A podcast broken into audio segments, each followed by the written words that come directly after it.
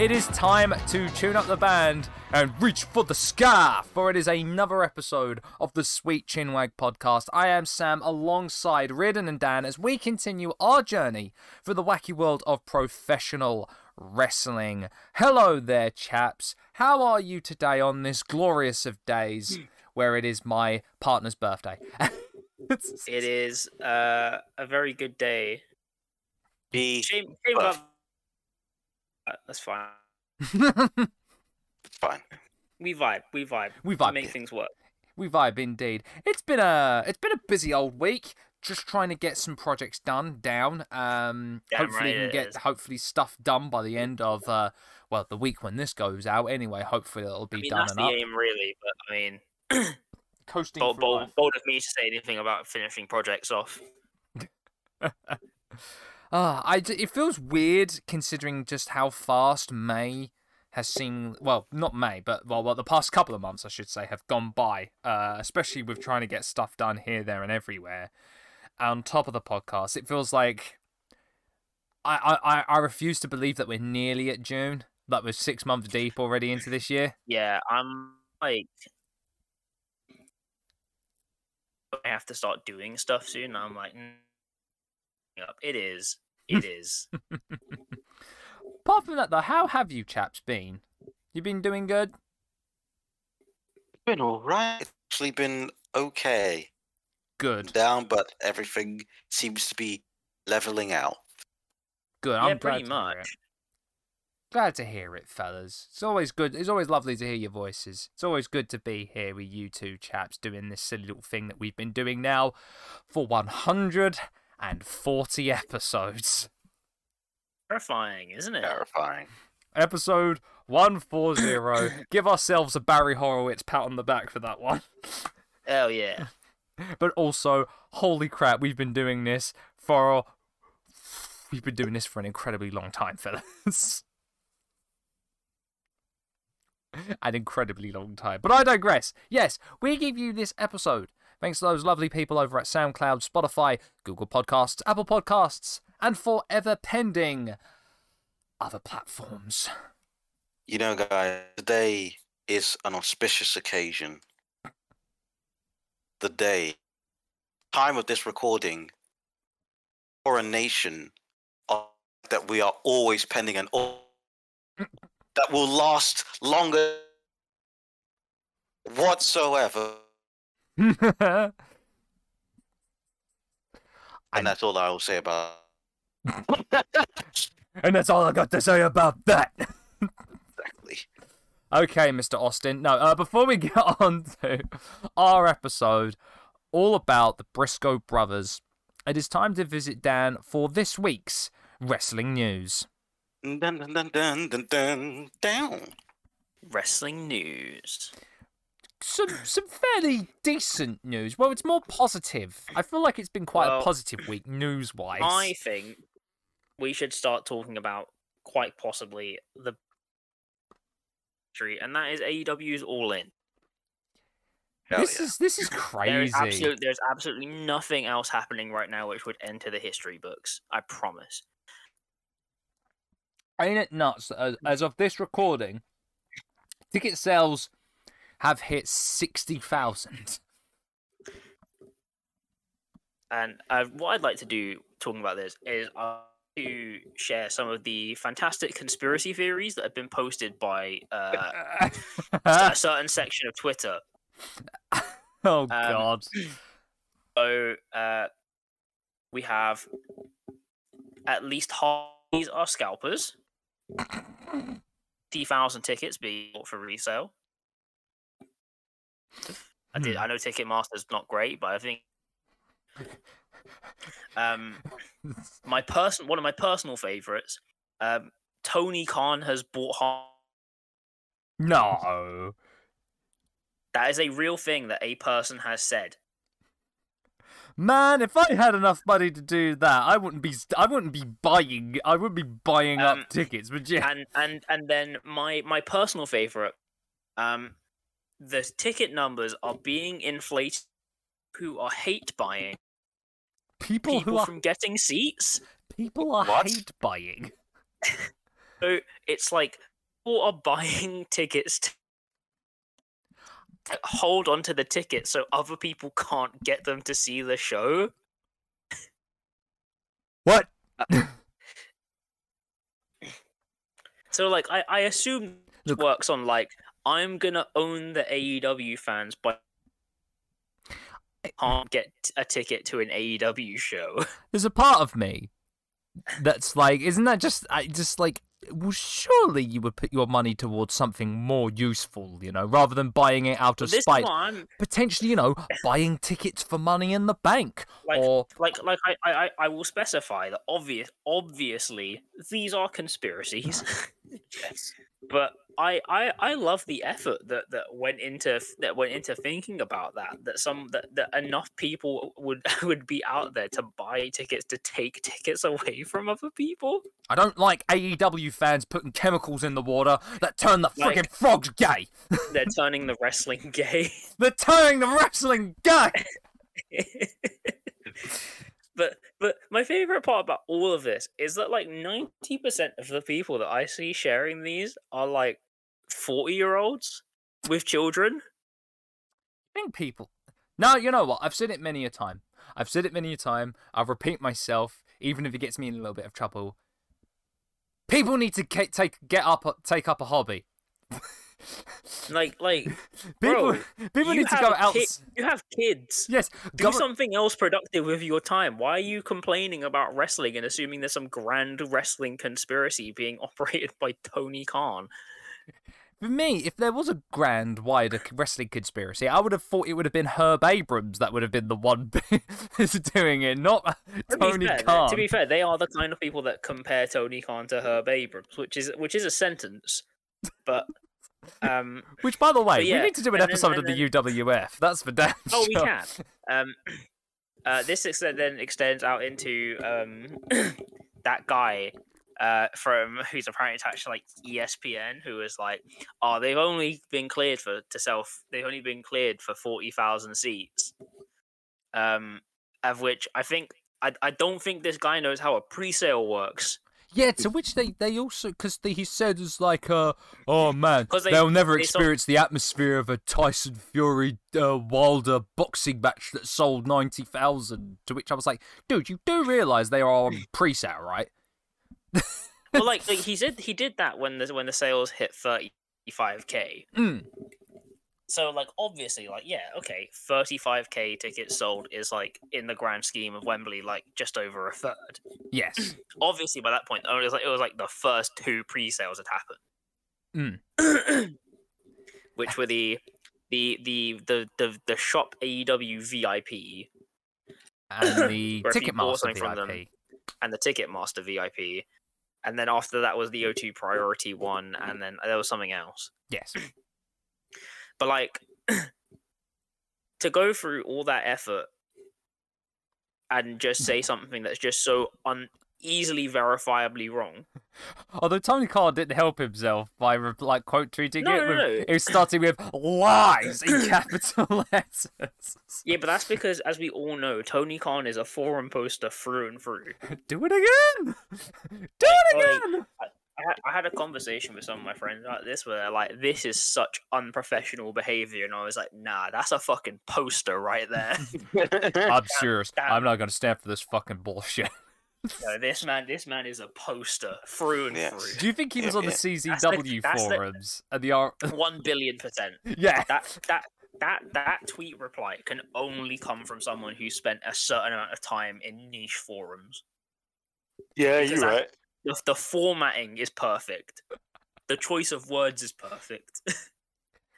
But needs, yeah, needs more anyway. emoticons. Anyway, 35k pre-sale. We're at six. We're, we passed 60k now. We passed 60k yesterday. Obviously, tickets are still on sale, so there's still Mm. probably some to be done. Uh, We're not happening till the end of August, so yeah. well, plenty, plenty of time. It was an interesting question that was posed to me um, from Prince of Strong Style. Shout out to that guy, huge, awesome member of the community.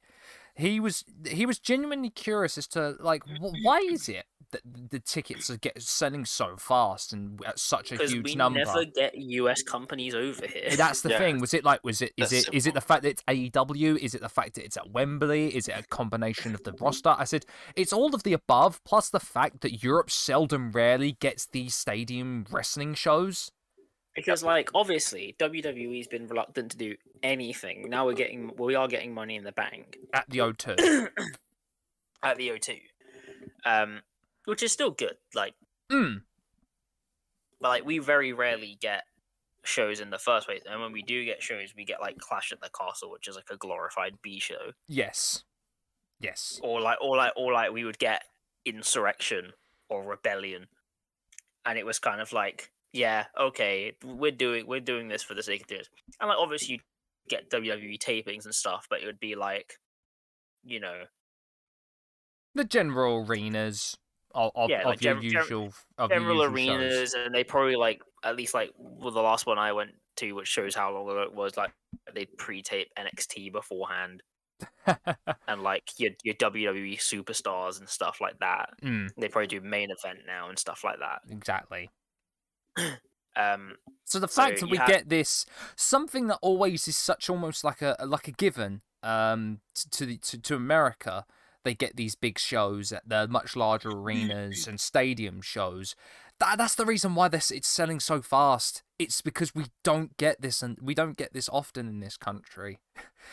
and when we do, not just us, but I think a huge majority of Europe w- w- clamors to buy these buy tickets and come to the shows as well. Mhm. but that's that's that's the thing though. Like we're actually getting a we're actually getting a show that has meaning Exactly. held Yeah. held held in our held held over here. Do you think? Do you And it's think awesome. WWE might be kicking themselves a tiny bit for not putting a show at I'm Wembley sure, I'm sure they I'm since sure 1992? I'm sure they are. After because, seeing like, this, Yeah. I I don't know you- why though. It's not like like Well, the- like, the thing because the thing they've always gone on, on about is like, oh, doing a pay per view over doing like a big pay per view overseas would just cost too much money. I'm like, you, you are the market leader. and you Yeah. can easily make your money back from ticket sales alone. Yeah, Like, come on, come on, guys. At this point, I think it's just sheer stubbornness on the WWE's part. Uh, or, or not not the company as a whole, but the board of directors, the movers and shakers, the people who make the decisions to put shows at cer- in certain parts of the world and certain stadiums. I'd say I mean that's that's the whole that's the whole capitalism thing, in it? ex- ex- exactly, exactly. Yeah. That line has to go up. this isn't us dunking on them. Uh, for me, for me, this is so good for professional wrestling as a whole, and for wrestling fans in this country is that we are getting this, and it's Yeah. selling so freaking well. I I can't mean, I wait hope, for I it. hope, I hope this is the start of stuff like if AEW will make this more of a thing, doing pay per views abroad. Yeah, because like it's really good that we're getting it but like hell there's big wrestling market there's like wrestling markets for like germany and like france. Fucking get a show over there. I'd, I, man, I'd love to see a stadium show in Germany. like that would be awesome. So hopefully this is the start of some more stuff and obviously it's the stuff like the possibility of aew doing a pay-per-view from japan. There you go, Tokyo, a Tokyo Dome show. Oh, the these- MCG. like you have these markets that you can you can make use of so There you go. you might as well do it AEW All in Barcelona at the at the Nou Camp. dude that would be that that would be awesome That would people are actually sitting, people who are sitting at the top would see the clouds before they could see the ring, exactly but on a visual level. That would be actually a really good show to see if they would ever put a wrestling show on at the Nou Camp. dude AEW live from the Maracana See, Ibrox in Scotland. I like. I know that sounds silly, but like as. Uh, uh, Put a Well, show on a stadium because show in Scotland. Wrestling, in- wrestling in Scotland's always been done at the SSE Hydro, which is you know a Or the. Barra lads. Oh. AEW live from Hampden Park. See? See, need more of this. Wrestling just in general. I can't remember what the origin. Uh, oh, AEW live from La Bombonera. Again, people at the top would see clouds before they see the ring, but don't Yeah. worry about it. It's fine. Yeah. yeah. Anyway, talking of doing um, wrestling shows not in, well, I was gonna say not in your home territory, but then again, I feel like I have a better, I apparently have a better understanding of how the U.S. territory system works than most people in the U.S. um, uh, we had SmackDown uh, live from Puerto Rico in, in uh, preparation for Backlash, which is coming up soon. yes, Uh, coming up this weekend. Oh, it's, well, as of this recording, it will be uh, last weekend. Yeah. Um, but um, obviously, show in Puerto Rico with Bad Bunny, massive pop. Uh, seemed to confuse some wrestling fans. I'd like to remind people he's from Puerto Rico. Probably why. yes, it, it does. That does help, doesn't it? Just a tiny bit. Yeah, no. uh, Um, obviously things are building up for the pay per view. I will be here and say I have no idea what's going on, aside from Bad Bunny being involved with the LW, the revived LWO. So I know. fairly sure it's lasted longer than the original by this point. It, but- oh, oh, it absolutely has. I'd say. um. So in terms of that, it's a San Juan street fight as Bad Bunny takes on uh, Damian Priest. Either way, they're getting a hometown hero winning. we we have both wrestlers be from Puerto Rico, so we play both sides. exactly. so Cody Rhodes versus Brock Lesnar as well. I imagine that's probably going to be the main event. Is that for that weird world? He- oh no, no, that weird world heavyweight champion thing has a tournament coming up. Yes, it. it's going to be a triple threat tournament with two of those ma- with two of them taking place uh, on Raw and SmackDown respectively. The winners of both go on to Night of Champions to fight for the World Heavyweight Championship. boys. I think they strapped the rocket on Roman. He needs the win. I reckon they I- should strap the rocket on Roman. I'm very like a triple threat tournament is interesting. yeah, I, I like not even a bad interesting or a good interesting, just a. It, it, it's almost like a they can do that. Apparently they can. Uh, this is a joke that will I'm fairly sure will only resonate with Sam. But um, you know from that old Cat Icarus video, the hmm, interesting. yes, I remember that. Shout out to Cat Icarus. What guy, love him. Great Um, YouTube channel. Yes, great YouTube channel. Um, so yeah, it's looking it's it's it's looking weird. My money's probably on Seth Finn at Night of Champions. I don't think I think they're gonna still keep Cody going towards Roman. The smart option would be that, but then again, if Cody's in this and he goes to the finals, then you know full well it's a consolation prize title, and that's so ah, it's so bad to say that, but it feels like it's a consolation title. Yep. Yeah, it's it is a thing It- certainly. Indeed, indeed. Seth Rollins versus Omos is the only other I match mean, I'm that's probably just- looking forward to. That I mean, that's just that's just a match we all want. Oh, uh, and a match Seth didn't know he was getting until we saw it on Twitter. Hello, Homo sapiens. Oh my god. it's the way things are meant to be. Exactly.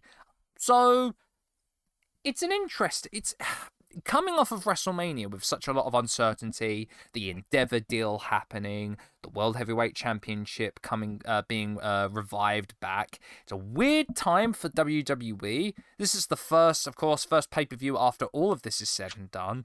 So it's not to say I feel positive. I feel weird because it's like it's not like a, it's not to say that a lot's riding on this, but there are certain things that they need to make right or to do right at this event in order to kind of go forward a little bit more less um unstable a little because because if they if they mess this up it's going to be a bit of a rocky road for them to get back on if you ask me Yeah. makes sense does that make sense my rambling Oh, that absolutely makes sense. Yeah, Oh, that that makes absolutely makes sense. So I don't know. We'll see what happens. We'll see what happens. I mean, we'll see if there's meddling from Vince. Um, we'll see if there's uh, any meddling from Endeavor. Uh, either way, we'll see. It's one of those. It's it is one of these pay per views where I was like, I'm not, I'm not hyped up to see it, but we'll see what happens up at, at the end when all is said and done. hmm Either way, they're gonna get a huge pop because Bad Bunny's wrestling once more. so when are we getting Bad Bunny versus Logan Paul?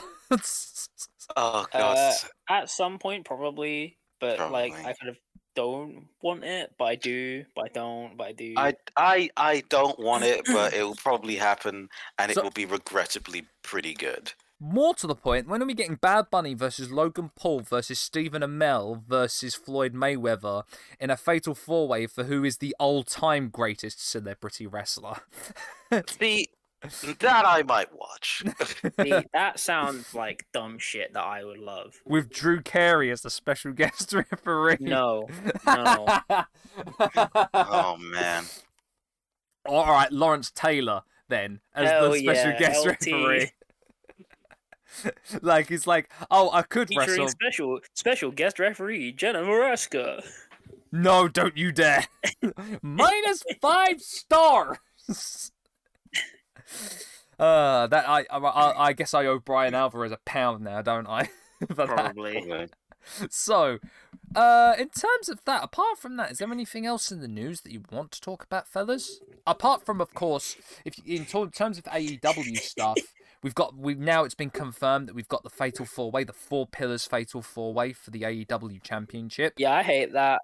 Yeah, it's it's what it is. I, I, I, I could see it coming The from problem, a mile the off. problem, the, it sounds dumb, but when when they made it official, it became contrived. It- just a wee bit. like when it was when it was just people saying stuff, I didn't even mind it, mostly because people were saying stuff to be s- stupid. Um, but now we're actually here and we're having a four pillars fatal four way match. I'm just like, this is no. It's certainly something. I like the fact that the House of Black have also now kind of been doing uh, issuing open challenges to any free people that they uh, any free people that want like to be a that, trios I also team. like that they're calling it house rules. I love that. I absolutely love that. The firm deletion. I haven't was- got to that yet, but I do want to watch it. which was absolutely something. Um, it's not the best deletion match by far. It is really not, but it is something that was uh, um, um, something that was thoroughly enjoyable. I can't lie. I can't lie. But next week we are gonna get an AEW International Championship match as Orange Cassidy faces off against Daniel Garcia. That match is going to fuck. Yes, it will. But yeah, it's been an it's been an interesting it's been a weirdly interesting week for AEW. Considering that apparently Yeah. this week's episode was also the lowest viewership of this year. Uh, again, don't read into that because it's not because most because here's the thing, everybody. Every wrestling promotion, whether major or independent, always has off weeks. Always Yeah. do. I mean, I feel like WWE has been in an off week since 2001, but we don't talk about that, do we? but yeah, I mean that's that's all kind of that's been going on in the world with AEW. Mm-hmm. Um, anything else? Nope, I think that's us done with the news. Lovely, lovely stuff. Let's head on over to recommendation corner. Reardon, what have you got for us this week? Guys, how do you feel about the Guardians of the Galaxy? Fantastic. my favorite superhero group in Marvel Comics, and so happens that I was I'm thoroughly happy with the movie adaptations. Oh, well, then you, Sam, are in luck because Guardians of the Galaxy Volume 3 is officially out and is great. It's really good. Like, it is a beautiful, dark grand finale to that weird corner of the MCU. And what kind of struck me is that with the Guardians of the Galaxy now kind of like with like bowing out, this is that's it for like the first set of the MCU characters, really. Yeah. Gosh, no, I Like, didn't think of it that way. Yeah, I didn't think of it either, but it- only when I was just looking at the reception, I was kind of like, yeah, that's it. That that's that is it. all of the rest of it has kind of like people have either gone or died or whatever. But that's that's it, guys. Damn. It, it is an end of an era, but it ends up fantastically. James Gunn ends off his little his little story really well. Uh, word of warning: it is dark. Like, and I will put on like a little like content warning for if you if you like animals, it's gonna be rough. I'm sorry, but it is. Mm. It is really good. The, the the high evolutionary is just a mean. But you know how that there's a lot of discourse over like, of like like what happened to like just the really bad guys, like just just the despicable villains. Well, they're back, and Jesus, it's he's rough, man, and really well acted. It's really good performance. But yeah, everyone gets good performances. It's a great send off, and almost made me cry. So I recommend seeing Volume Three. Nice, nice. Does Will Poulter do a good Adam Warlock? 'Cause That's the question for me. Yes, but if you're thinking that you're going to get regular Adam Warlock, no, you're not. You're not. You're just not. You're just like, but and but like. You never were uh, because Adam because comic Adam Warlock is a mess. I'm sorry, He is an OP he mess. absolute mess. oh no, I, I look forward to watching it. I really do. Really am looking forward to seeing that. Anyway, shall we get on with the main portion of the episode, fellas? Yes. Lovely. Let's go. It is time to, in a weird timing of events, because actually, I say weird timing, I actually kind of deliberately timed this. In time of their uh, of the anniversary of their debut 23 years ago, we are going to be chronicling the life and career of Jay and Mark Briscoe. So, fellas, first question. How familiar are you with the Briscoe brothers? Not at all. I'm just gonna say it, and so people can hate me. Let's go. I'm not like I'm not super deep on them, but like I I it sounds dumb when I say I'm not super deep on them, but I've kind of just like followed their entire career. Yeah, it's it's crazy that I have followed their whole career since they made their debut in Ring of Honor in 2002 and I've kind of kind of as I've grown up I've kind of watched them uh, like adapt and evolve into the tag team uh the legendary tag team that they would be- uh, become so it's uh it's I'm I'm very glad to talk about the, them too as well of course considering um everything that happened as well with Jay as well. Yeah. God rest him. Um, I'm very happy. I'm very hyped to talk about these two. So, as always, always with these retrospectives, let us start at the beginning. That, that, that joke will never get old. Uh, yeah. so, the Pugh brothers, Jamin and Mark, both born in 1984 and 1985 respectively, born and grew up in Laurel, Delaware. We're talking rural America, fellas. Now I'm gonna say this: have either have either of you two been to Delaware? I I have a, I will answer your question with another question. Why would I go to Delaware? Because let me just tell you a little story. oh, God. Um, Oh, when no. I went to when I went to the US, um, and I stayed around like the broadly the Northeast, right, like New York, Pennsylvania, that kind of area. Yeah. Um, I went to the state of Delaware and didn't realize I'd been to the state of Delaware. we drove we drove through a section of Delaware. Um, I believe to get to New Jersey. Hmm. Um, I had no idea. It, it wasn't Well- until it wasn't until I saw the sign saying "You are leaving the state of Delaware. Welcome to New Jersey." uh, that I realized we had driven through there. Well, there you go. so you certainly didn't hear any sort of um, any sort of guitar sting uh, to, to inform you that you're in Delaware? Uh, no, I did not. No deliverance. Ding ding ding ding ding ding ding ding. Nope. I unfortunately did not come across the town of uh, Sandy Fork, Delaware. Shame. Shame. so historic place, historic, historic town, historic historic chicken farm town in Sussex County, Delaware. Any anyway, as always, it seems to be kind of a very recurring theme for wrestlers in America. Young years in their formative years in high school, both were received honorable mention All-State honors during their junior and senior years for football. Jay was a fullback and a linebacker, and Mark was a tight end as well as a linebacker. Both of these guys, if you've ever seen teen, if you've ever seen teenage photos of the Briscoes in their football career, yeah, they they, they were a pretty pretty intimidating looking uh, like teenagers. You especially It's- it's especially weird, Jay. though, because I just don't associate them with that. No, exactly, exactly. Accomplished football, uh, like football players in during their time. Um, Interesting.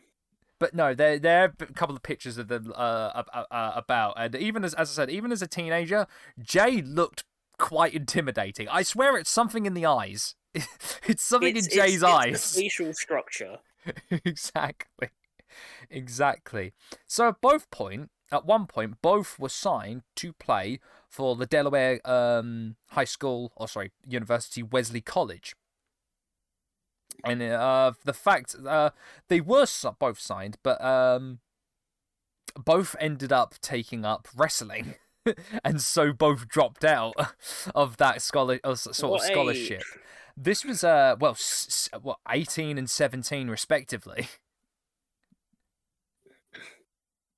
Yeah, it's weird 'cause I just I just don't picture them being football players. it really it's it's really crazy especially when you consider how they got into the wrestling business and their love for it. So at that time as kids and teenagers like we all were, we were absolutely hooked on wrestling. And they became incredibly interested in their youth by watching WWF programming on one of the only two channels that their television could receive over there in Delaware. Originally, as we all did, and and and and, and uh, prove me wrong if no one who is a wrestling fan has done this. As we all did, we wanted to mimic and copy the moves, even though we weren't supposed to, on a trampoline. don't try this at home, kids. Unless you Which have a trampoline. It's like it, Don't, Don't try try this to- at home, kids. Meanwhile, I'm trying to swanton off a shed onto my mate on a trampoline. don't try this at home, kids, unless you want to be cool. Exactly. Don't, So, don't try don't try this at home. Tries to copy a suplex. So, both of these guys would, event- of course, on the trampoline, would eventually convince their dad uh, to build themselves a makeshift wrestling ring in their backyard in Sandy Fork, Delaware, on the right on the chicken farm. And so that was their sort of jungle gym. Their swing set in the back garden was the wrestling ring, and they would both mimic and recreate moments, full on matches and spots from WWF, from WCW, mostly ECW once they eventually saw uh, some ECW matches, and these and these two brothers would not hold back. They would perform weapon spots. They would perform chair shots, table spots, sign shots. There was one specific moment that Jay and Mark reminisced about uh, during a little mini documentary on the Ring of Honor YouTube channel, talking about their wrestling ring. And Jay, performing a spot, drop kicked Mark straight in his nose and broke it. Oh, to which their dad, seeing the fracas, opened the kitchen window and said, "Mark, no, you, no, you break Jay's nose." I- See, there's two parts to this, and I think the part about I love this is that they could just do that because they had a farm. You would never have the space to do that in the UK. Exactly. Exactly. Nope. For a start, you'd be you'd be combating putting a wrestling ring on, On a the other- mudslide in a farm, but you know. on, on the on the other hand, though, I'm I'm glad that their d- I'm glad that their dad was teaching about the historic tradition of uh, giving out receipts. Yeah. Yeah. Yeah, I'd do it. So during this time as well, as they got a little older, they would perform flaming table spots as well. Of course, And then all of this, right, despite the fact that their dad was a coach for the high school wrestling team and they never once trained for the amateur wrestling team in their high school years. They said, "Nah, we're going a different way." Jesus. so, their first foray into the world of professional wrestling would come from the little known company East Coast Wrestling Association. They usually kind of ended up operating around the, the, the Delaware East Coast area. Sometimes they would go outside of Delaware, every so often. Been around since about 1982 an uh, East Coast Wrestling Association. So they were uh, they were in line to purchase tickets for, for their local ECWA show, where a promoter approached the pair of them and their mother and asked if their sons had a tape of themselves wrestling. To which, lo and behold, because they've been filming themselves, taping moves and, you know, having matches in their backyard, funny enough, they did. This led to them eventually training and debuting for ECWA in May the 20th, 2000, under the name of Jay and Mark Briscoe, Well, At the age of- brilliant, isn't it? 18 and 17, respectively. Um, did did did he lie about? Did they lie about their age? nope, Yes. they didn't. No. They didn't Oh, lie no, about their age. No, no, no. that would come a little later, was Dan. thinking- I was thinking of something different. I was Yes. thinking of something different. I'm thinking of a different company. Yes, that would come a little later, but they didn't lie about their age. Oh my gosh. I guess the I'm guessing the fight commission in Delaware was a little more lax than certain every other areas or the boxing oh, commission. How, I, you know, we ask a lot of questions about ECW, but how did they not get sued into oblivion? Is a big question that I don't think we all ask enough. That I mean, mind you, I mean, when talking about that sort of thing, when we talk about that, there was the whole mass transit incident. But no, we're not talking about New Jack on this episode. I think I think the thing uh, about it is is that like I don't know because you said it was ECWA, ECWA based in Delaware, correct? so like. Because the thing is, right, is the, the, uh, to to talk a little bit on like the athletics commission, which basically just exists to just tax wrestling in the US. and boxing, and MMA. Yeah, but like basically, as far as I can tell, they only care if they think they can get money out of it. That's for true. so I'm sure the promoter was like, "Hey, do you want some front row seats? Maybe some free food?" And then I'm sure they were like, "Yeah, it's alright. I mean, You're fine. You're above board." I don't know. I remember hearing a story that like with one athletic commission, I don't know which one. They they just straight up were like, "We can give you five hundred dollars," and they were like, "Okay." Mm. I heard that one as well. So just just shortly after this, though, because from tape trading and through the love of watching other bits of extreme wrestling, of course, these two came to know Combat Zone Wrestling and would eventually make their debuts for CZW at Here Delaware. Invasion on January the 20th, 2001, being in, being brought into job as part of a three on one handicap match against Trent Acid. now correct me if I'm wrong. The Briscoes, when they debuted in CZW, had to wear masks, Correct. and that was because they were too young. They were too young, yes. So uh, there's a funny this is story wrestling. about This this. is wrestling. This is wrestling heritage. This was this this story actually about that Dan was was due to the fact that they were shifting from their usual place in New Jersey to the old ECW arena in Philadelphia. Uh, this this was I think this was the Cage of Death, the third Cage of Death event. They faced Nick Gage and Nate Hatred in a tag match, but had to wear masks and call themselves the Midnight Outlaws. Yeah. Now, this was likely to get around the fact that Jay and Mark were damn too young for the from the Philadelphia or Athletic Commission, and were thus, at because of the age they were, both under the age of eighteen, they could not legally work in the state of Pennsylvania. How carny do you get for a company owned Just- by just- just- Zandig to have that. Bro, just stick a mask on them. It'll be fine. We don't need to listen to child labor laws. Fucking Zandig was Zandig was like 20 years early to the current trend of the US. Yep. And the- children yearn for the ring. God dang. Um, but they would eventually win the CZW Tag Team Championships on a July uh, 2001 um, taping as they defeated the original Hate Club. Hell yeah. Eventually, they would lose it to Johnny Kashmere and Justice Pain in uh, in uh, later in the month.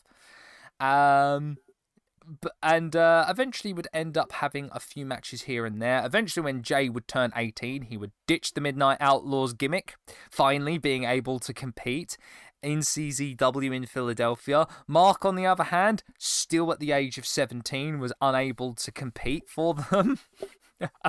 so Jay would go on to have a little bit of a I have a sort of singles run, um, ending up having a match uh, with AJ Styles. Uh, Mark Briscoe ending up uh, being in the best of the best tournament along with Jay. Yep. Uh, Jay would advance to the semi-finals, eventually losing to B Boy and Mark losing to Sonjay Dutt. Both would then go off to face the Backseat Boys uh, eh, for for their for last foray or chance at the CZW tag titles, but would fail to win those belts, which leads us to Ring of Honor. 2002, and this is the company they are most synonymous with. They would wrestle in the very first show, The Era of Honor Begins. Now, originally, they were booked to have a tag team match, but because of Mark's age, um, he was not allowed to wrestle in Pennsylvania, of course, due to the Athletic State Commission, but also because of Pennsylvania's child labor law, and because uh, because of the timing of that as well, and Mark being as young as he is, that whole thing meant that Mark was not allowed to enter and wrestle. So the match was replaced. Jay Briscoe versus Amazing Red in the opening match for the very first Ring of Honor show. It was, and if you've gone back and seen this, it's actually a bloody good match as well that these two It's have. a really it's a really good match. The only problem with it is just like the recording. It really is. But it's also really weird to see fresh faced Jay and Mark Briscoe as well. Oh, it, it's mm. Like, I don't know if you if you can find a picture, Dad, for Reardon, but to see fresh faced Jay and Mark is is a sight to feels behold. wrong. Yeah, no, it really does. So because these guys like Reardon, you you know you've seen the Briscoes, right? They you know fully tattooed up, ginormous beards. Look at you Yeah. do not want to mess with those guys if you saw them in a in a in a in a Delaware bar. you know, but to see them both bald, both clean shaven, very minimal tattoos, it's a very weird sight.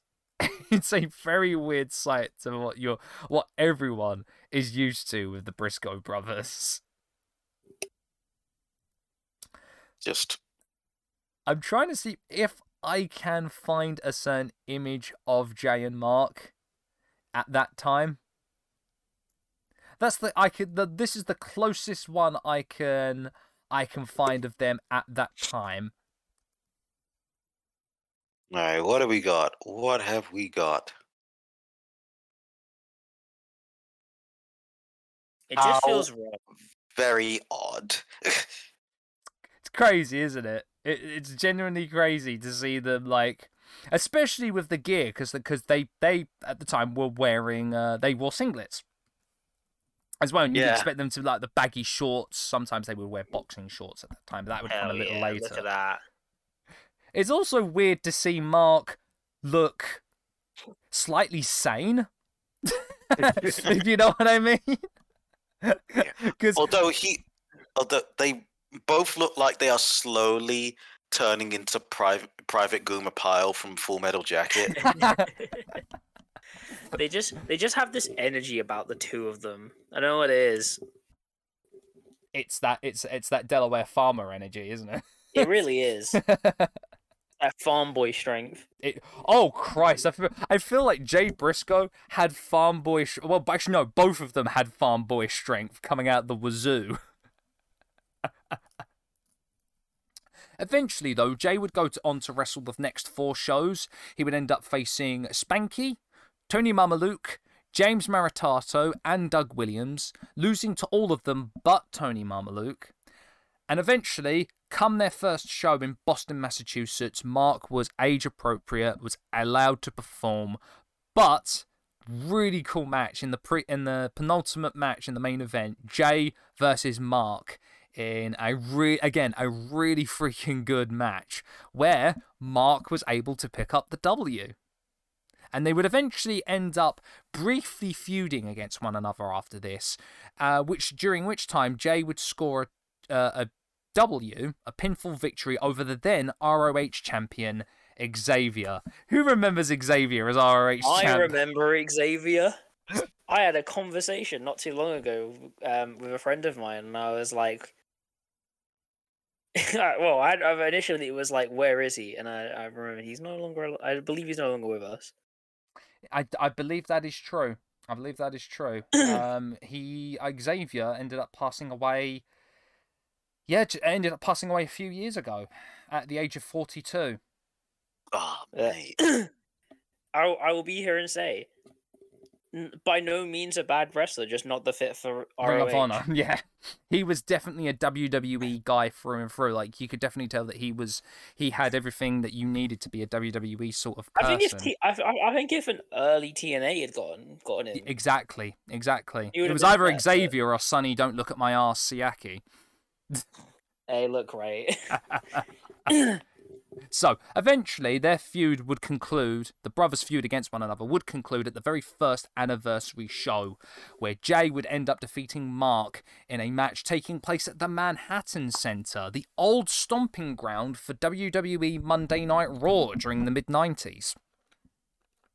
That match, I was going to say, that arena, when it's the way that Raw shot it was a very kind of like it was very low light, low lit, shot off the top of the balcony, and the hard cam was also in the same position.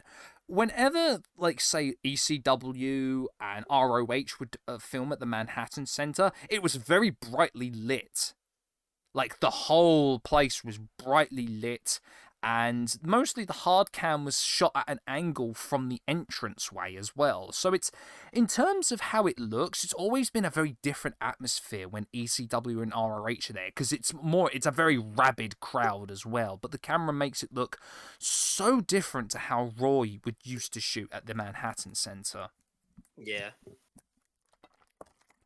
But the matches that I've described about the Briscoe brothers, as well as Jay's first match, all three on the ROH YouTube channel, and it's well worth looking them up. Really good matches.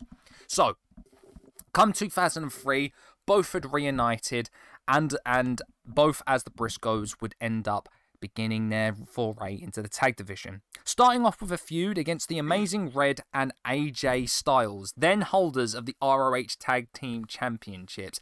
It's crazy that Styles and Red were ta- were like tag champs as well as like partners and like rivals in TNA as well. Like those two, those two changed wrestling forever in the turn of the century. Yeah, but I'd be here and say that basically everyone involved in that match has influenced wrestling to some degree. Mm, Obviously, like. AJ is AJ and Amazing Red are like evergreen, but like we can talk about the Briscoes with that. Oh gosh, you can. You absolutely can. Um, they would end up having a trilogy of matches at Night of Champions, The Epic Encounter, and Death Before Dishonor, all in losing efforts. By which, in the final match, the stipulation was their last match for the titles, and they were never to challenge for them again as so as long as Styles and Red held on to the titles. Before that match was to happen, though, a poll was held on the ROH website asking fans if they wanted to see a third match between the two teams. Over 85% of respondents voted yes. so it's crazy. So I think it was say, safe to say that uh, the, the demand was high for that trilogy of matches between those two teams. Oh, absolutely. Come beating the odds 2003, though, they returned from a brief absence to score a pair of wins, which were depicted in the storyline as kind of being impossible for them. So Mark would eventually take a, a, would get a pinfall victory over veteran BJ Whitmer, and Jay would win a four corner survival match with then champion Samoa Joe, NWA World Heavyweight Champion AJ Styles, and Chris Sabin. Jay pinned Sabin to earn a future title shot at Joe. Come ROH's Maryland debut at Traditions continues in a huge, stiff war of kicks, chokeholds, and brainbusters. Joe would eventually retain the title over Jay. What can I tell you other than Samoa Joe from this time hits diff? Oh, Samoa Joe was just the absolute zenith of professional wrestling at this point. Mm. So, the brothers would then take part in a gauntlet match at Glory by Honor 2, which was held to fill the tag team championship void left vacant by Amazing Red suffering a horrific and serious knee injury. Mhm. Oh, they would end up defeating and eliminating the Special K team. Do you remember Special K, Dan? I do remember Special K. of Hydro and Angel Dust, as well as the Ring Crew Express, before narrowly, narrowly being eliminated by the other Special K team in the match, Izzy and Dixie, due to Yeah, I outside interference by Angel Dust. Yeah. So, Izzy and Dixie became the tag team champions. The brothers then were granted a shot at it, and at main event spectacles, they would go for the titles. Now, the reason given in storyline is that why they were given the shot, since they uh they just only lost the match because, of course, of interference from Special K, and so were thus given the opportunity to end up going for this tag title match as kind of a consolation. So, the opening segment of that event they would be aligned with one James E. Cornette because in storyline, Cornette wanted to create brand new champions. Yeah. Yeah, Jim. I was gonna say Jim Cornette and the Briscoes seems a bit weird, doesn't it? I mean, like, It's I not- can be, I can be here and say that, like, this is fortunately one of the better things he has contributed to in his time. it's crazy to think that Cornette was also a manager for Samoa Joe at this point. Because Yeah. during this event they would end up attacking Joe, since Cornette abandoned Joe and to, to align himself with the Briscoes. But the partnership proved uh, fruitful because the Briscoes would go on to defeat Izzy and Dixie to become to, to capture their first Ring of Honor tag team The championships. first of many. So so many. so Joe would eventually try to try to thwart the Briscoes, not only from the Jim Cornette's betrayal, but was also a way to get the tag team champ- championships off them in three different occasions.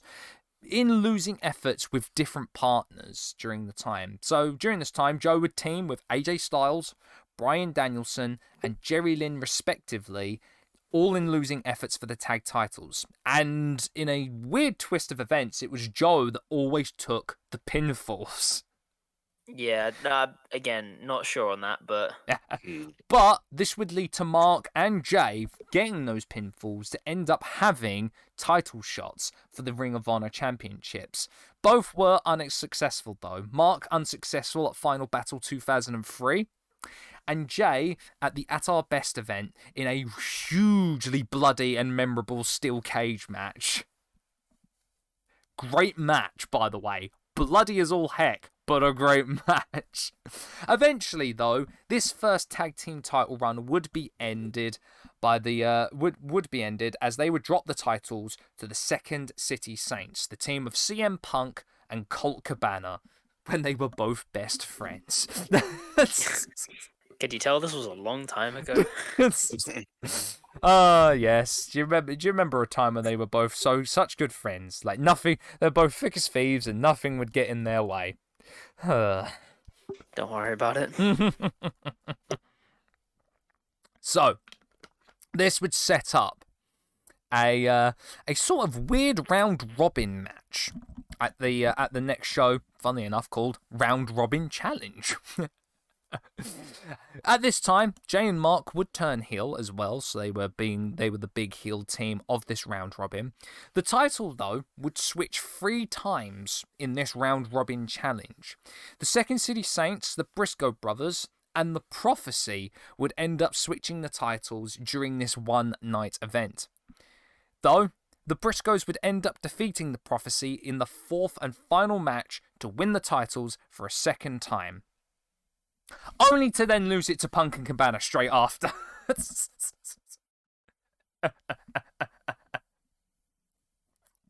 Ah, oh, God, you, you try. You try so hard and you only get so far, but in the end, it doesn't even matter. you had to do it, didn't you? You just yeah. couldn't help yourself, could you? this brings us to the very first Ring of Honor Survival of the Fittest tournament, to which both brothers would participate in. So, here's how it goes. Mark would eventually start, would go over Alex Shelley in the qualifying match. Jay, though, would fail in his attempt in the qualifier, losing to Homicide. Unfortunately, though, Mark wouldn't get very far, losing, uh, losing at the elimination finals match. Who was the winner of the survival of the very first survival of the fittest tournament?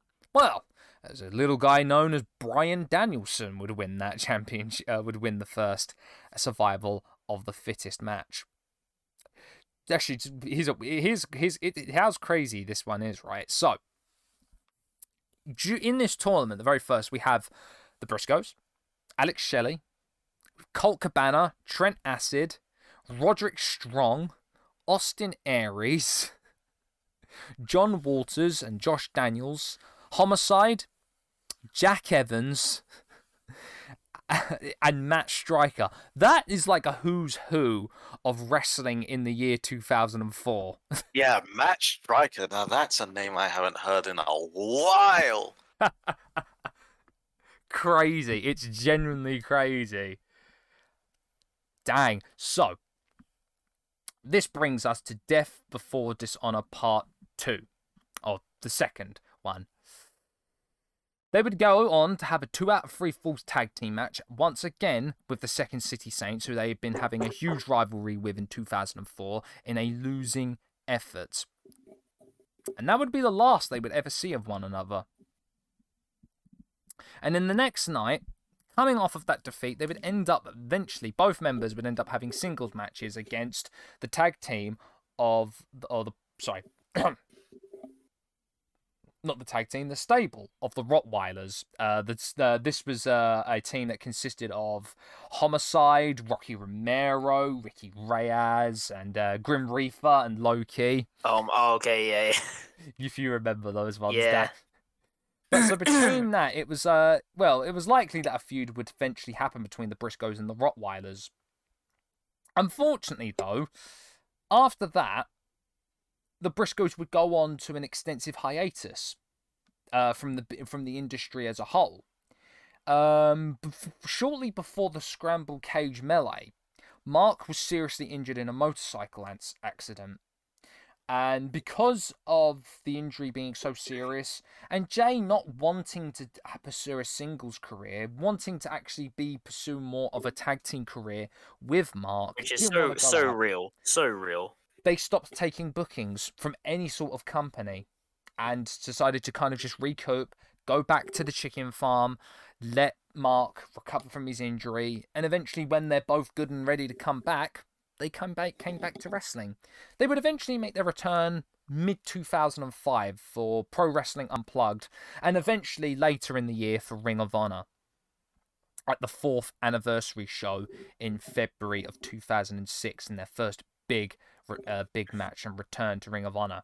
And after that, mm-hmm. from 2005, they would go on to wrestle for Ring of Honor all the way to 2023, which is crazy. Wow. What the hell? What what a company stint. That is a hell of a company stint.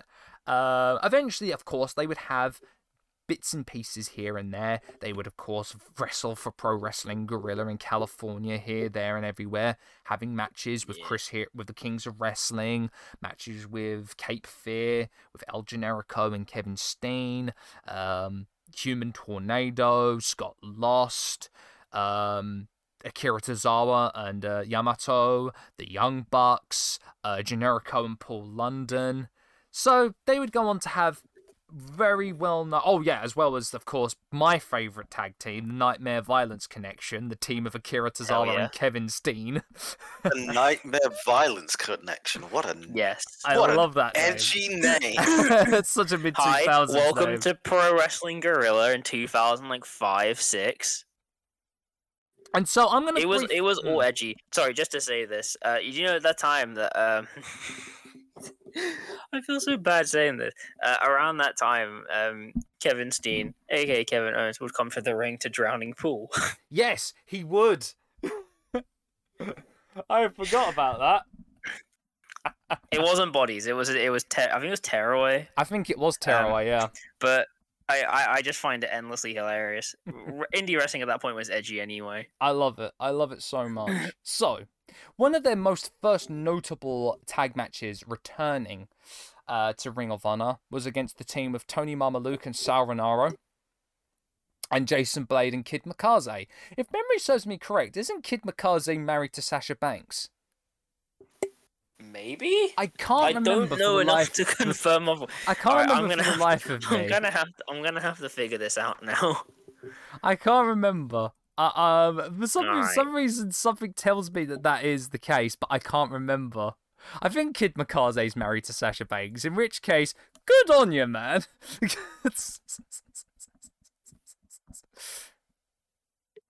I was going to say, we're get, are we get, are we getting confirmation? We're just waiting before I I'm carry ser- on. I'm searching it up. I'm searching it up. uh, I I can confirm that uh, uh, formerly known as Kid Mikaze, uh, Sarah Ton is married to Sasha Banks. Well, there you go. There you go. They got married in 2016. Good on you, man. Good on you. So, during this time when they had returned, of course, Ring of Honor would have a working relationship with Pro Wrestling Noah.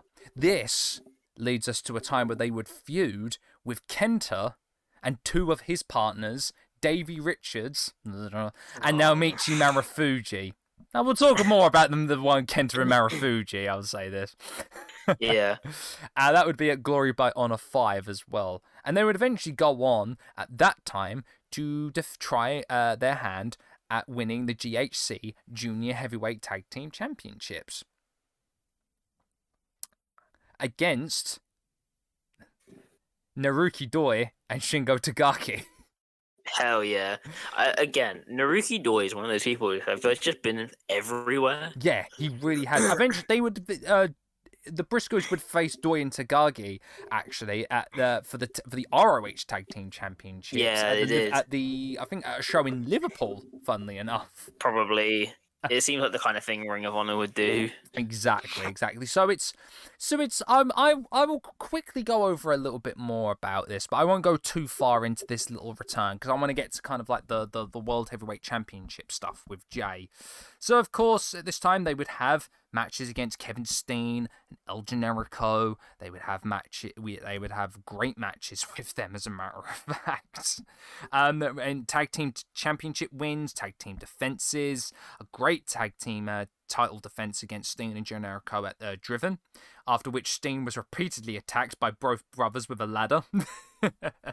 As one does. This would lead to their uh, steel cage match at Cage Raged, and eventually Ring of Honor's first ever ladder match at the Man Up pay per view. Of course, they would go on to face the Age of the Fall, the team of Jimmy Jacobs and Tyler Black. Oh my eventually- At god. that final battle 2007 would lose the titles to Jim- Jacobs and Black. Shout out Jimmy Jacobs. Eventually, they would go on to face as well the Kings of Wrestling. In a great in a great series of matches, they would go on to face uh, the team of Richards and Rocky Romero, eventually winning those titles back. Go on to face the American Wolves. Yep. Again, they lost the championships to the the Kings of Wrestling at the Big Bang in 2010. I think this also was the one that Yeah. coincided with the Kings of Wrestling's longest reign as Ring of Honor Tag Champions. I think so.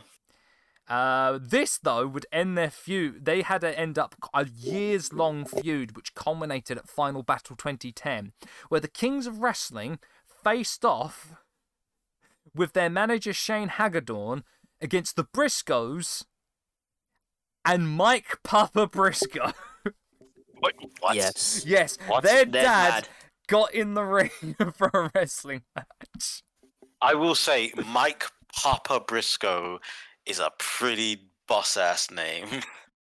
Which, by the way, Papa Briscoe, when he would turn up in promos, were s- things of fucking beauty sometimes. He, he really has that energy of I have no idea what my kids are doing, but I want to support them. It's that one where they recently had won the t- tag championships for a ninth time against Sho and Yoh. And he just, as they're watching the tape, Papa Briscoe comes into shot and he goes, "You better, you proud of yourself, boys? Nine time champs." He looks at the screen and goes, "You just kicked that little boy in his nuts." to which Jay, in the best brotherly way, just points to Mark and goes, "He did that." Oh my Look, there are there are some things which are sacred among brothers, and getting getting credit on the nut shot is one of them. Exactly, exactly. So it was during this time, 2009 and 2010, that they would end up actually having a tryout for WWE. On the proviso and actually recommendation of William Regal. Yeah, but William Regal was just doing. Brother was just side questing. Exactly. Yeah, that, that man has just been walking the earth, setting up indie stuff. For the longest time. Like, I'm I'm fully convinced that just like uh, that's because I'm trying to think of it. Wasn't it that Regal had a match against Danielson in like 2001 yes. in some um, like right some like next promotion that was run by Jerry Lawler? I believe it was USWA, if memory serves me correct. Yeah, something like that. And then this guy just seemingly forever just kept walking around the US Indies and being like, "Do you want to try out?"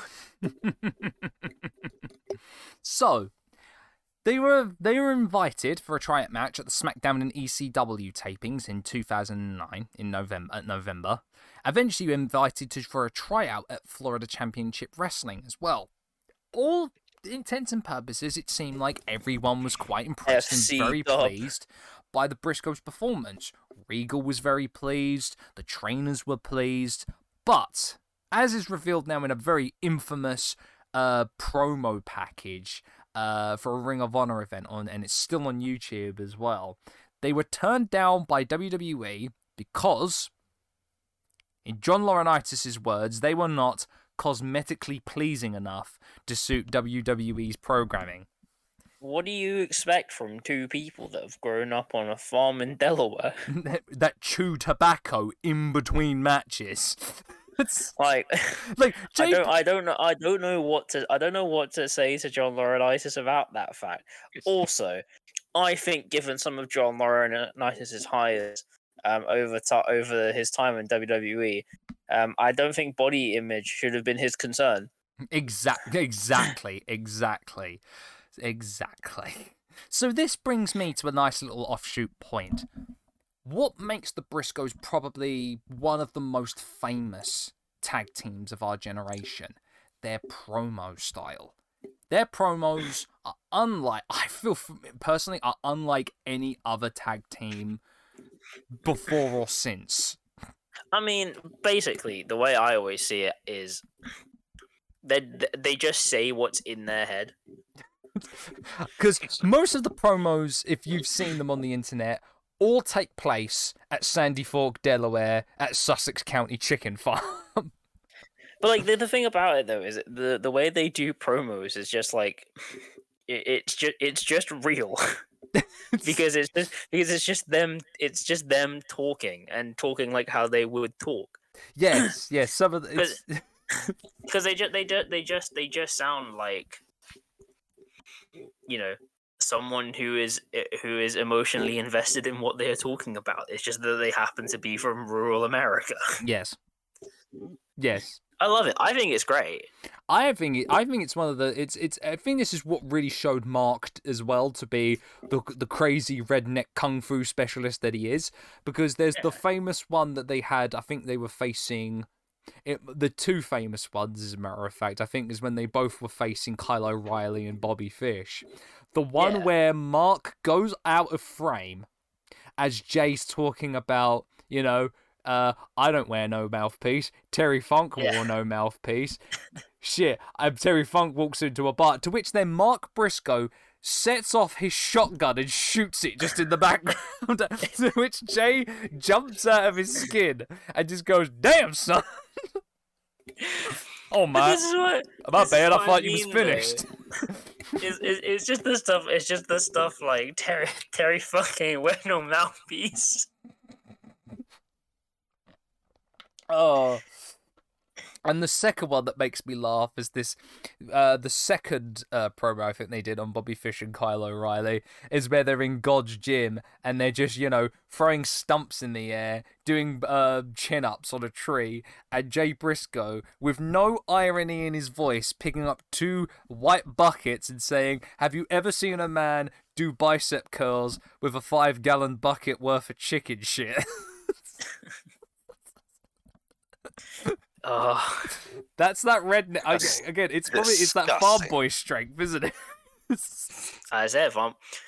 I mean, like, there, there's obviously there's obviously all of that, and I will I will say this because it sounds it sounds so dumb because of what I'm about to say. Um, they do do serious promos really good though. They- no, that's that's it. They do, they do do serious As, promos. as much as much as they do like the the the we don't dance it's simple maths. yeah, Um, the the the Jay Briscoe one on EC3 before the 19th anniversary show. oh yeah, the bat, the whole. you don't deserve you, don't, deserve, my shit. damn hand. Yeah. Right, That- dude, that's fucking awesome. the but fight on the also have to farm one as well. Acknowledge who it comes from. yes, yes, exactly. and the fact it's on fucking EC3 and fucking Ring of Honor. So this brings me to the well Jay's success as Ring of Honor champion, which is something I don't think a lot of people were very much expecting, especially at the time, because for the longest time, especially in to, come 2013, a lot of people were kind of very used to seeing Jay and Mark become the established, you know, workhorse tag team that they were. No one, I don't think, ever expected Jay to go off to not only challenge for the Ring of Honor World Championship once more, but to actually win it. And win it against Kevin Steen in the run of his life in that company. But lo and behold, at the Hammerstein Ballroom at Super Card of Honor in 2013, Jay Briscoe defeated Kevin Steen to clinch and secure his very first Ring of Honor World Championship. And thus, I mean, if you ask me, began one of the best rivalries in Ring of Honor with Jay Briscoe and Adam Cole.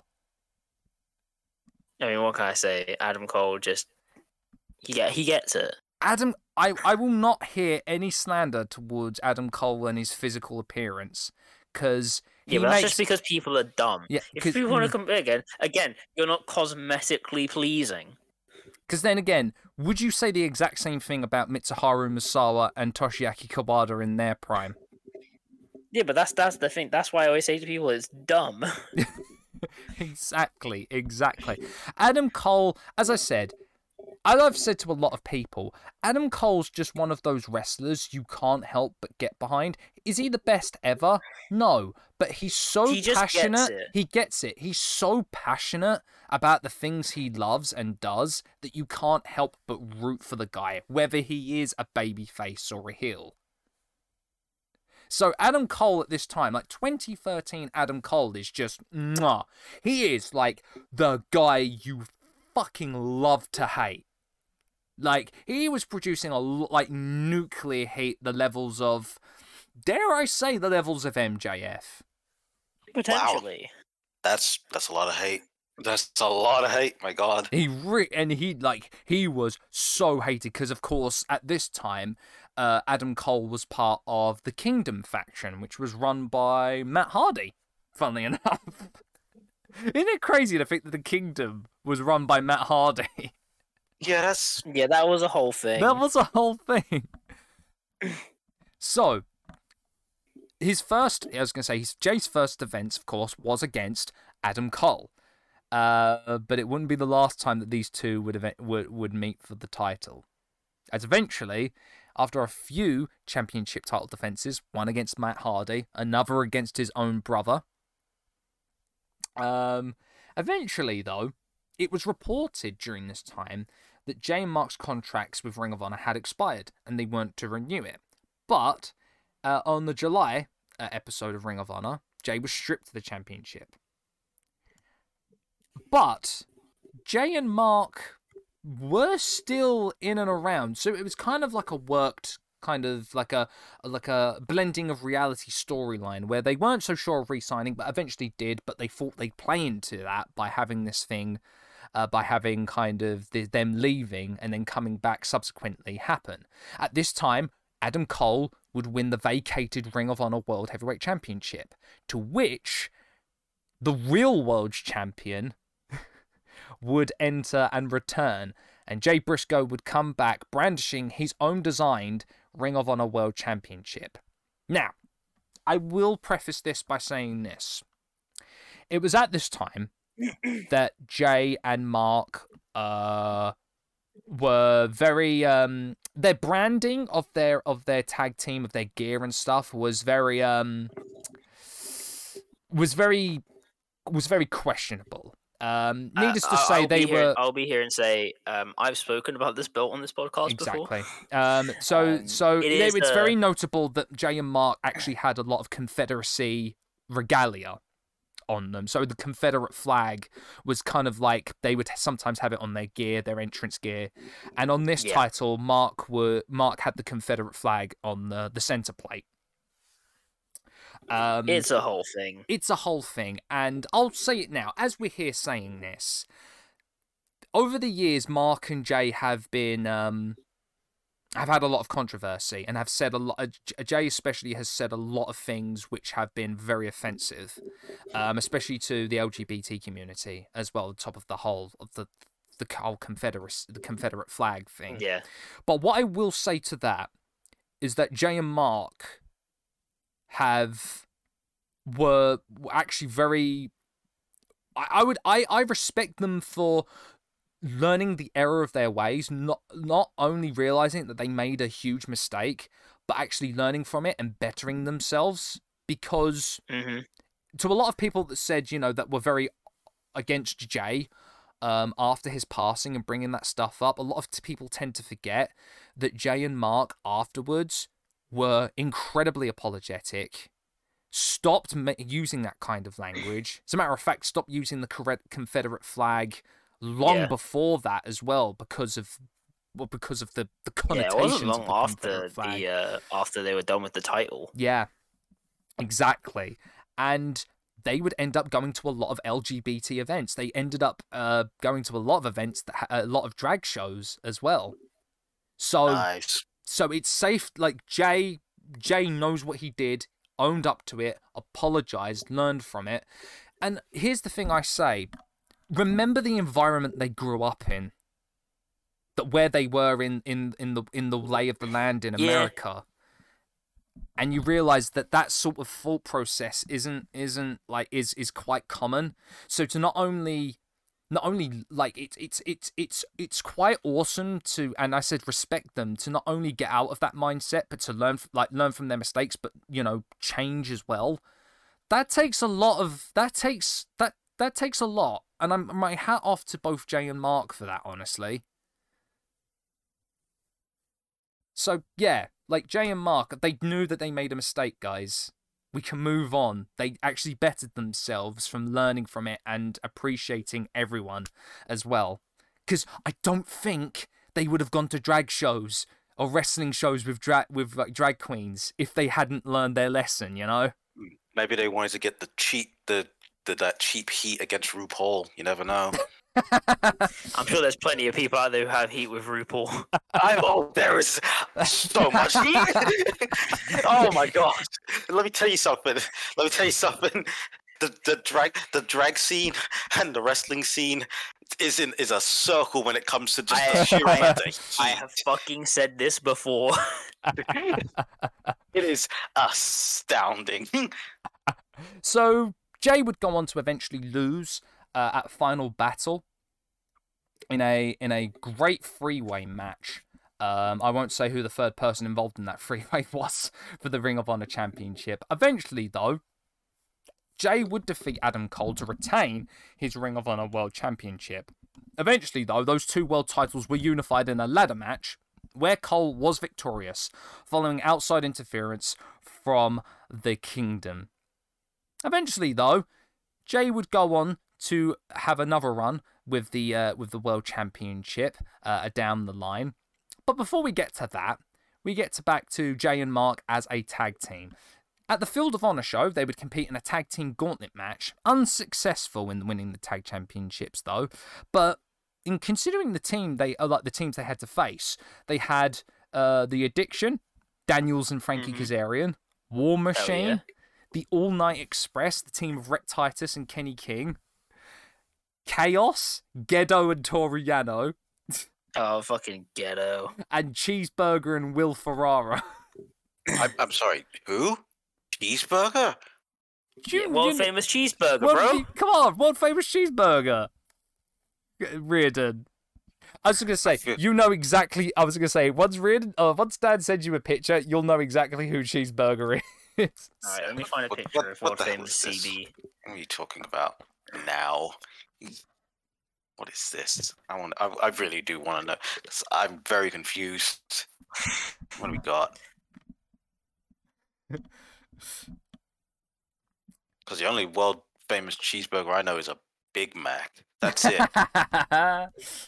This ju- this just in, uh, Ridden, not a Whopper guy. Oh, Apparently like, not. I, I, oh, listen. If we're like, if we're going off track there, no, I'm hundred percent on Burger King side. Hundred Oh, percent. okay then, all right. Thank 100%. you, I'm you. just They saying- do, they I'm do, just they do fries far better than than They McDonald's. really do. they really do.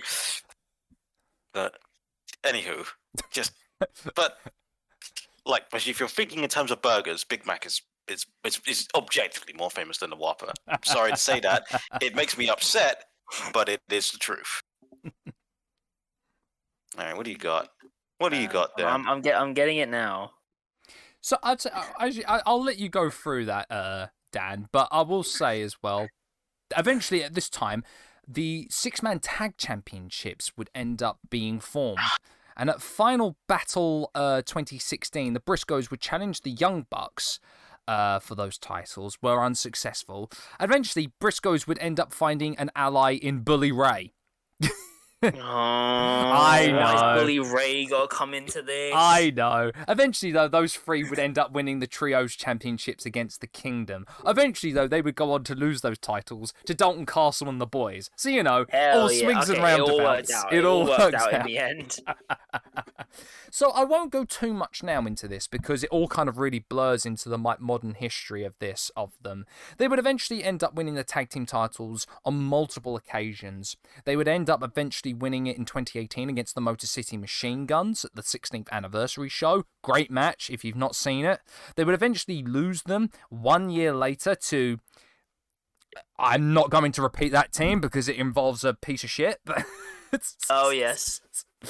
Welcome to wrestling. Indeed. They would end up, of course, uh, winning the titles once more against that team, eventually defeating the Gorillas of Destiny for the Tag Team Title Championships for the 11th time. And would go to retain the titles against Bandido and Mark Haskins, eventually losing the titles to the Foundation, the team of Jonathan Gresham and Jay Lethal at Final Battle 2019. Yes, I was, I was right. I just shouldn't have hesitated, Sam. so, it was also during this little time, during the span of time between 2016 and 2019, that they would make their debut for New Japan Pro Wrestling at Wrestle Kingdom. the the What? boys from Delaware Wrestle Kingdom. as subsidiary members of Chaos, teaming with Toru Yano to defeat Bullet Club to become the very first never open weight six man tag team champions. I'm sorry, but that's the most New Japan undercard booking I've ever heard in my life. I love that we're in a world where the Briscoes teamed with Toru Yano, comedy wrestler extraordinaire. The Briscoes and Toru Yano versus Bullet Club for the never open weight six man tag titles at Wrestle Kingdom. Reardon, to give you uh to give you sort of a, a Good summation of Toru lord. Yano as a wrestler. I think we spoke. No, we've spoken Hmm. about Toru Yano before, right? Surely. two minutes, usually two to five minutes into every match Toru Yano ever has, he he tries to sell his DVD to his opponent. so listen, get the bag all day, I mean, every day. All this considering, he's actually a competent wrestler as well. He's a very that's the- the competent wrestler. Um, side recommendation to all of this: um, uh, Toru Yano versus Colt Cabana, Yes, where they try and sell each other their own DVDs. DVDs. yes. so they would go on to eventually win the IWGP Tag Team Championships. Eventually, yes, winning those, uh, they would drop them back to Bullet. Oh, sorry, not to to Bullet Club, but to the Elite, Kenny Omega and the Young Bucks. But they would end up defeating the Gorillas of Destiny at Dominion.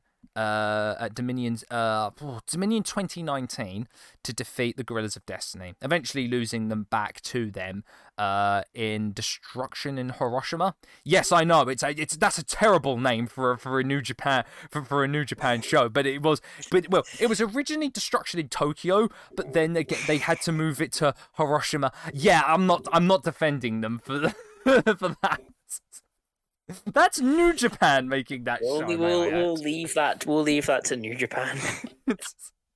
so, of course, this leads us to the pandemic era, with every seemingly wrestling company uh, falling by the wayside, performing behind closed doors, um, layoffs aplenty here, there, and everywhere.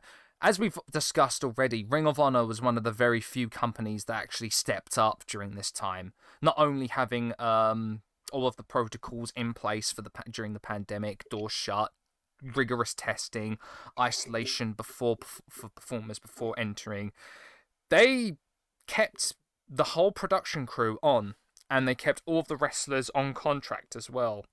Of course, we know what happens to Ring of Honor after that. That kind of came back to that wasn't a great thing for them because eventually they would go out of into administration and eventually be bought out by Tony Khan and AEW.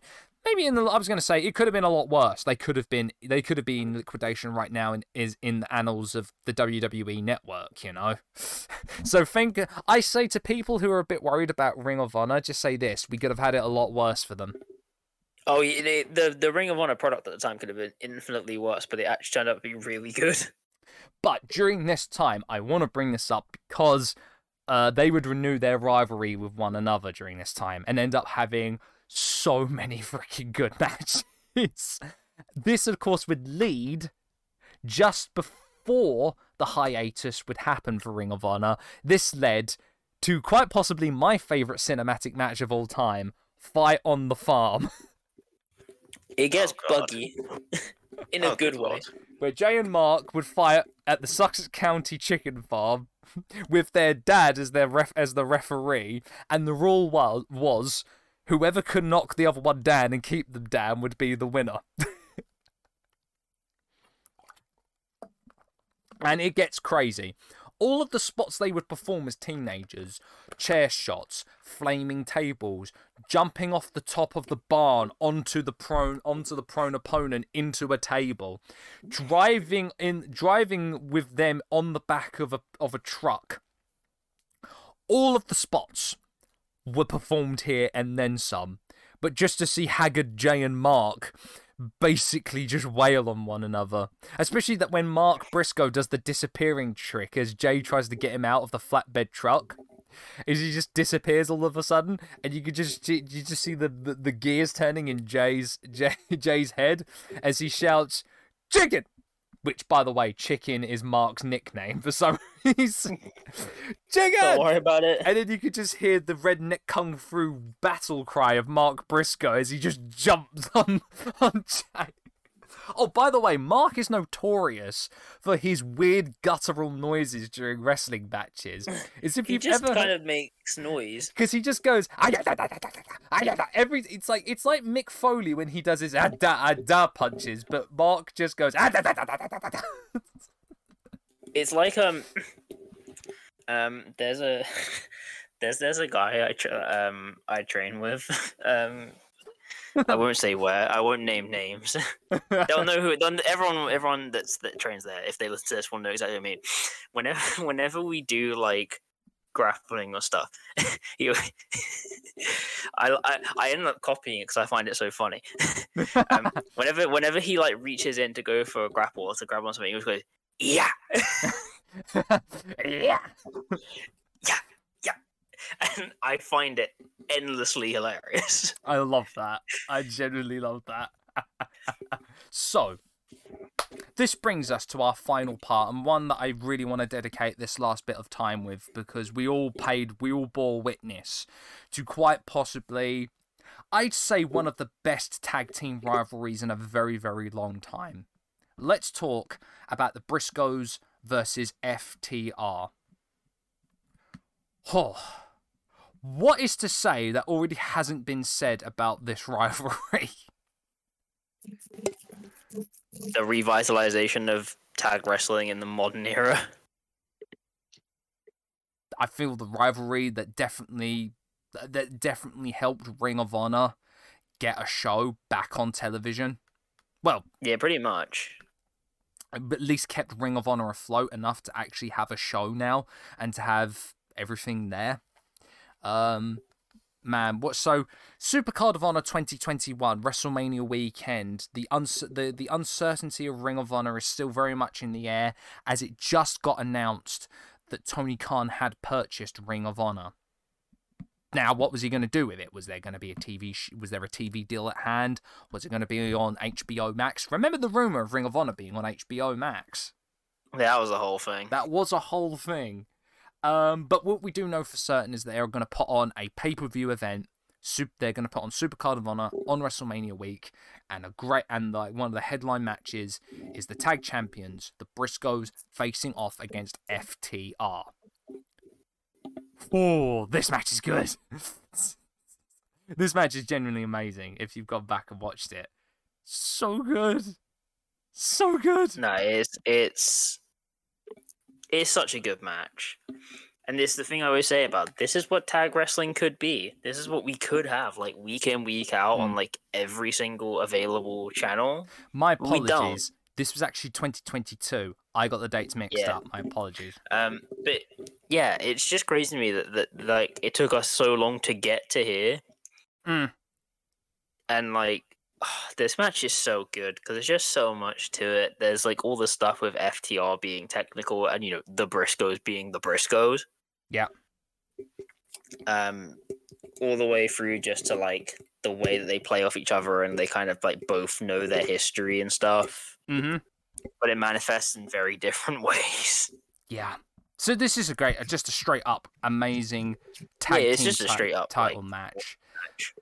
But this wouldn't be the last time that these two teams would meet in 2022, as that they would next appear in the July's Death Before Dishonor pay per view, facing off against FTR in a two out of three falls match for the tag team championships.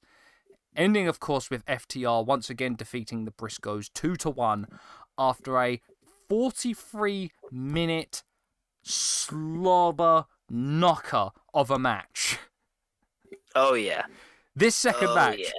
goes, and it really, really goes. Like there's huge, like there is so many huge spots, like the double team, like um, the, the the mad rush of both teams wailing on one another, the double team spots with the big rig, or sorry, Shatter Machine, uh, and and the doomsday device. Table spots are plenty, may I add. And so much freaking more. So after that, FTR are on an absolute roll. They have the Triple A Tag Team Championships, the newly acquired IWGP Tag titles, and still reigning as the Ring of Honor World Tag Team Championships. We thought that's great. We're lucky. We are never going to get it as good, I think, with those with those two teams. If we never get them again, that's absolutely fine. But little did we know, fellas, that we would get an early Christmas present Oh, as we got the Briscoes versus FTR at Final Battle in a dog collar match.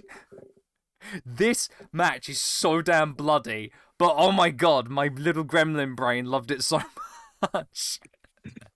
We we like that. We we like appeasing the gremlin brain. As you do. It's absolutely nuts. I, oh man, this match, this match was. I went back and watched it just for this, uh, just for this episode. Oh man, I know it's only like it's it's only been like oh gosh, it's been six months at this point, but I still this match just still hits hard. It's not as long as the two out of three falls match. Only clocks in at about twenty two minutes, but does not need to be as long as that. This match does everything in that in those 20 minutes perfectly. And um I appreciate the fact as well there's some things as if of course this is it was stopped by referee stoppage. The ref was busted open at one point as well. Because that's what makes it better, obviously. What? I'm sorry. What? Yeah. Wait, yes, what? the ref was the ref was busted open as well. How did that happen? Everyone goes So- hard. So, as uh, during a like a punching segment where Dax was punching uh Jay, and he was getting the upper hand, Jay pulls the ref in front of him, and Dax punches the ref out, just and he just gushes blood. Jesus. Because everyone loves a ref bloods, but of course, Oh my god. one Jay Driller here, there, and the other. Both like FTR are down. Ref stoppage.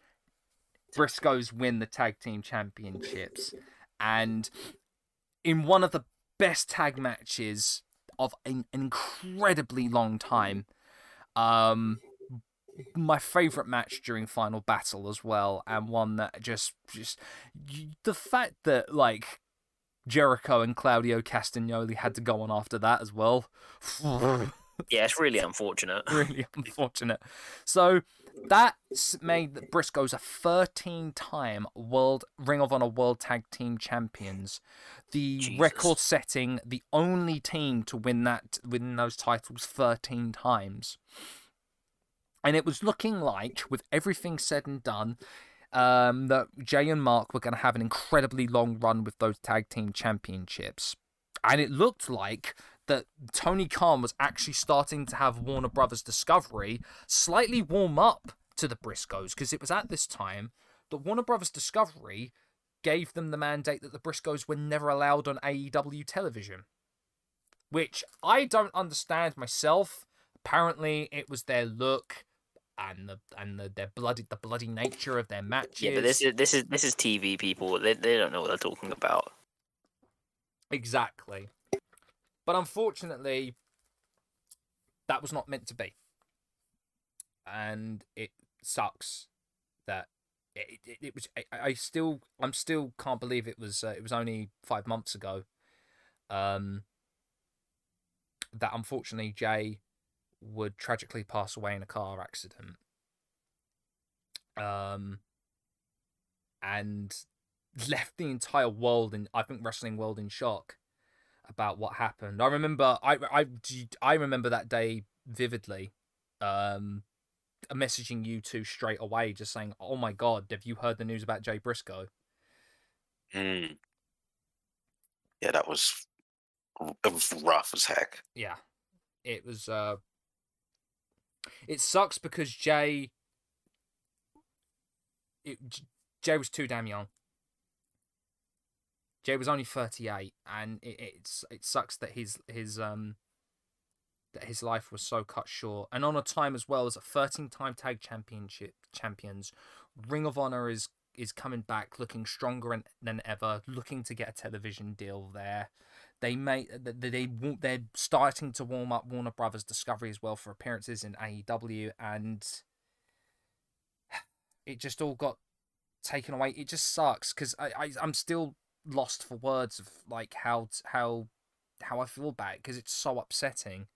As, like um, yeah. Sorry if I'm waffling because it just it still just sucks thinking about it. Yeah, no, it is. It was just a real damn shame for a lot of reasons. So I, I get why, why, why it affected you so much, and especially with this episode, I can tell why you loved it so much. So Yeah, like, uh, it's it's a strange thing. Like uh, it was so such a subconscious thing for me as a professional wrestling fan. Like I really started getting more into the independents in two thousand and two, two thousand and three. And it was just as the Briscoes were starting out and really getting a much bigger national and international platform with Ring of Honor. And so my as I said, my fandom kind of went alongside the Briscoes' career.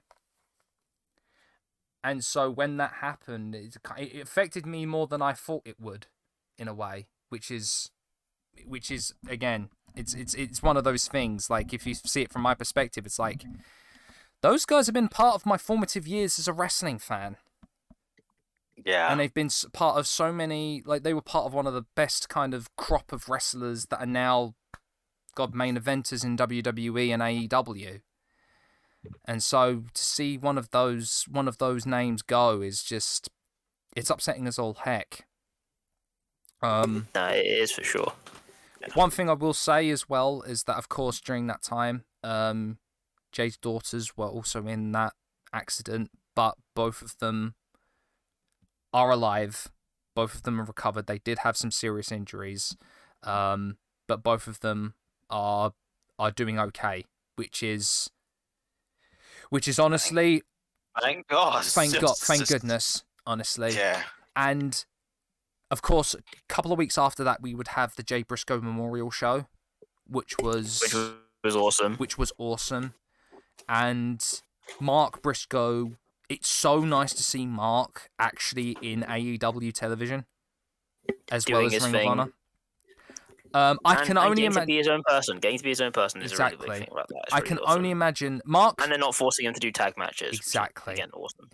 Um, I can imagine for Mark, this hurts so damn much. But Mark has been able to really. Mark has been able to just carry on and still keep going and doing all of this is true testament to his character, I think. Of how how well he's been able to just carry on, keep doing it. As you said, be his own person. Um, if you've seen the the the J the memorial uh that they had, um, like Jay's funeral, and Mark was there with um, just there to kind of like have some words and memorial there for for Jay. He was in. You could tell he was upset, but you could tell that he wasn't like he. He loved his brother so damn much, and he knew that he was like, you know, this is just another part of life. I will see him soon, and everything's all right.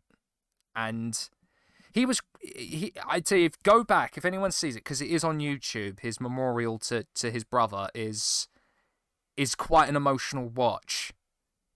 But Mark is just Mark got an entire that entire everyone there in for a period or a part of time which is supposed to be very kind of like mournful and in remembrance he got a whole crowd to laugh and reminisce and feel joy and happiness about his brother which is which is so fucking cool. And it also makes me laugh as well as the last thing as everyone says is that out of the two of them you would never have known that Mark was actually the one that made all the smart booking decisions and all of the creative choices of the two. I think by looking at them in general, you wouldn't get that particular feeling about either one of them making smart decisions. But what you know, it's crazy to think that out of the two of them, Mark was the smart one. But no, all I'll say is this in memorial, uh, well, say, well, to end this or to conclude this, I think Mark's going to have, Mark is going to be absolutely fine. I would, I could see him as Ring of Honor champion maybe one day. Hell, if they really would go for it, maybe international champion in AEW. I think, I think their legacy on the tag team division and wrestling as a whole is set they're going to be remembered as one of the absolute great tag teams. No problem whatsoever. I mean, you can't really argue with 13 time champions, can you? Exactly. and doing all of that whilst not having a major run in the WWE, but to still be recognized by that company as well for the contributions you made to the industry, that says a lot to what you did in the industry. Yeah, absolutely. So, yeah. Um, final thoughts, gentlemen, if you have any about this, about uh, about the Briscoes. That is Them a boys lot. are pretty good. That is a lot of stuff that they did. Yes, sir, E Bob. You My ain't wrong there, brother. It's like, wow. So yeah, uh, as I said, this is an anniversary of their debut in the professional wrestling industry. If there's any recommendation I could make, go out and watch the Jay's Ring of Honor debut, the very first Ring of Honor match. It is free on their YouTube channel. I highly recommend it. And so yeah, that is where we conclude this episode on the Briscoe brothers, and one that I've kind of been wanting to do for for a little while, even way before everything that had happened at the beginning of the year. And so yeah, I I really had quite fun, a lot of fun reminiscing about kind of my teenage years, uh, and going back to peak Ring of Honor. a lot of lot of fun. So yeah, that is it for this week. Coming up on the next episode. Oh, god, I can't believe we chose this one. We're doing a pay per view review again, uh, everybody. But Yeah, what we are. what are we doing? We're doing the very first WWF in your house pay per view. You can blame me for that one. Yep. Yep. someone, yep. It is someone just your had fault. to, someone just had to find out the very first one took place this on this month. Yeah, I did. And now you will have to suffer with me. Beautiful. Ah, it's the new gener. We are deep into the annals of the new generation of the WWF. So every time we've see, subsequently explored that part, I suddenly feel my life expectancy go down. so I'm blaming you for this one. Stress up. but that is coming up on the next episode. Until then, I have been Sam. This has been Reardon and Dan, and you have been listening to the Sweet Chinwag podcast. As always, we will see you on the next one. Bye, everybody. Bye bye.